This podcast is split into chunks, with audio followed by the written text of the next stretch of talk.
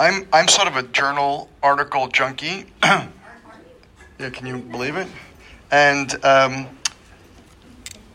I, I three articles kind of came my way this particular week that I wanted to share with you, um, because I think ultimately these articles are missing the entire point of what should be happening, which is they should be talking about chiropractic. So here's the first article.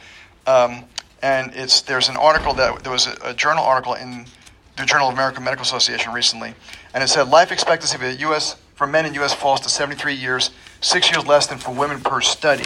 So what's been happening is um, since COVID, every other country in the world, well, every country in the world during COVID bottomed down a little bit in terms of life expectancy, which you kind of would imagine. But then every other country, every other major country in the world came up except for the US. So the US has now been falling for the last three years. We were at a high of 78.8 years of total uh, life expectancy in 2019, and now we're down to 76.1, behind other countries like Japan, Portugal, um, Korea, Britain, Italy, Turkey, and China. Um, and now, also for men especially, our life expectancy dropped down to 73.2 years compared to 79.1 with women, which is almost a six year gap. Now, that's not unusual. Like, it, there's always been a gap between men and women, and that's just the way it is. But I think the key thing is this quote here. It says the decline in life expectancy in the U.S. suggests that advancements in medical treatment are no longer sufficient to counter the ongoing public health concerns. We have a healthcare system that is very advanced in treating illness and advanced disease, but for the most part, it's not very good when it comes to preventative care. Duh! right? So, shouldn't this say, I, here would be a better quote Life expectancy for men in the U.S. falls to 73 years. Maybe you all should get adjusted. Right? I think you want to see our life expectancy get better, then we should have more people getting adjusted because whatever whatever they're doing like what, what happens if you catch illness after it occurs it's too late. Right? I'm reading a book right now called outlive by a medical doctor and that's his whole point. His whole point is most of the modern american healthcare is we wait for a problem and then we try to fix it.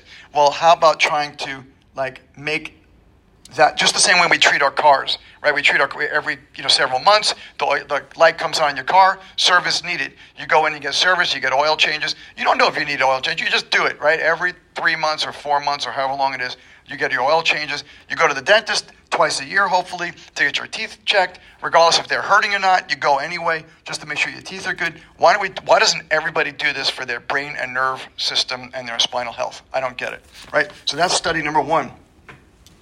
And then these two studies are fascinating.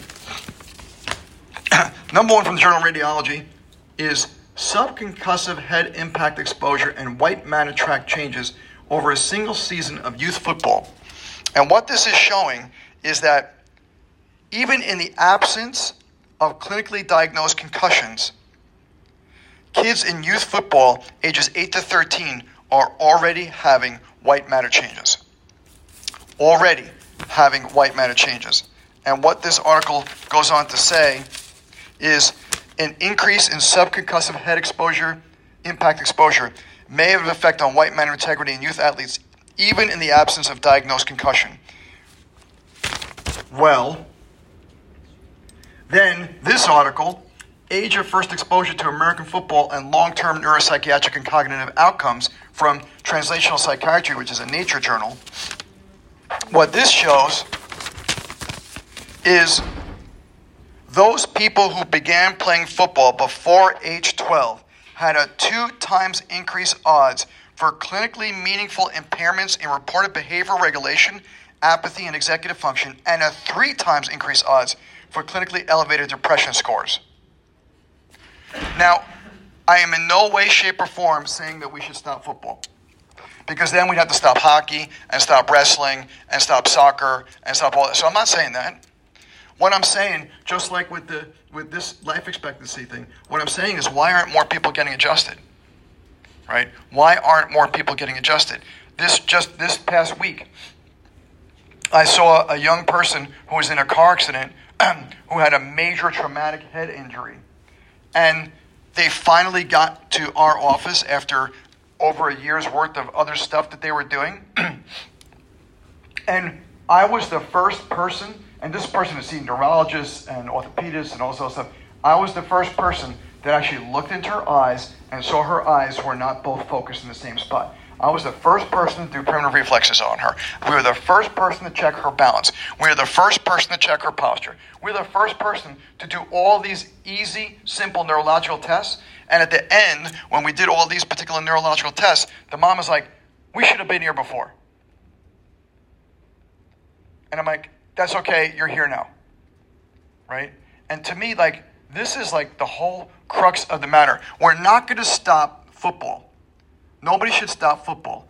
But if we took care of every kid who is playing football to make sure that their cervical spine was strong, so when they took an impact, instead of having a stiff neck because they're sitting on their phones all day long, that their neck was resilient and flexible and can absorb impact, maybe they wouldn't have these kind of issues. This is, especially like this one over here, the subconcussive thing, showing white matter changes already in these kids.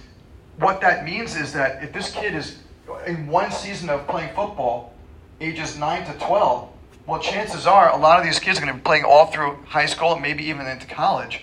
That's how many, that's like 10, 15 seasons of, of football, right? I've had some former professional players who've told me that in their careers, they've had 50,000 hits to the head. That doesn't mean 50,000 concussions, but it means 50,000 repetitive traumas over and over and over and over and over again, right? So what this is showing is these kids are, are eventually having worse behavioral issues.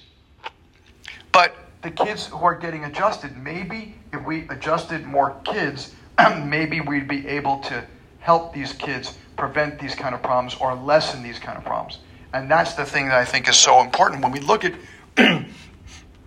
what I like doing with journals I like looking at journals and making them into a chiropractic statement. So even though these are not chiropractic journals and they don't mention chiropractic anywhere there, I read these things and I say this has relevance to chiropractic.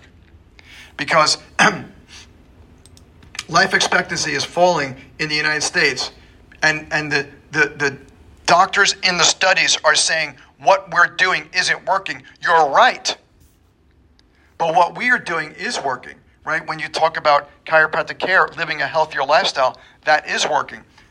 They're saying these subconcussive episodes can change white matter. They're saying the age of first exposure might cause neuropsychiatric outcomes. But maybe if we had a course of chiropractic, like I wish we can have a, okay, let's take these kids and then randomly control kids getting adjusted and see if it's the same outcome. And do kids, I would love to see the study. Someone wants to do the study. Um, if we have kids who play football, does their white matter change in the same degree that kids who are not getting adjusted, their white matter change? Are they having as many neuropsychiatric and cognitive outcome issues as the kids who are not getting adjusted? I would love to see a study like that. I think that'd be a great study. If anybody ever wants to do something like that, let me know. I'll write the study with you.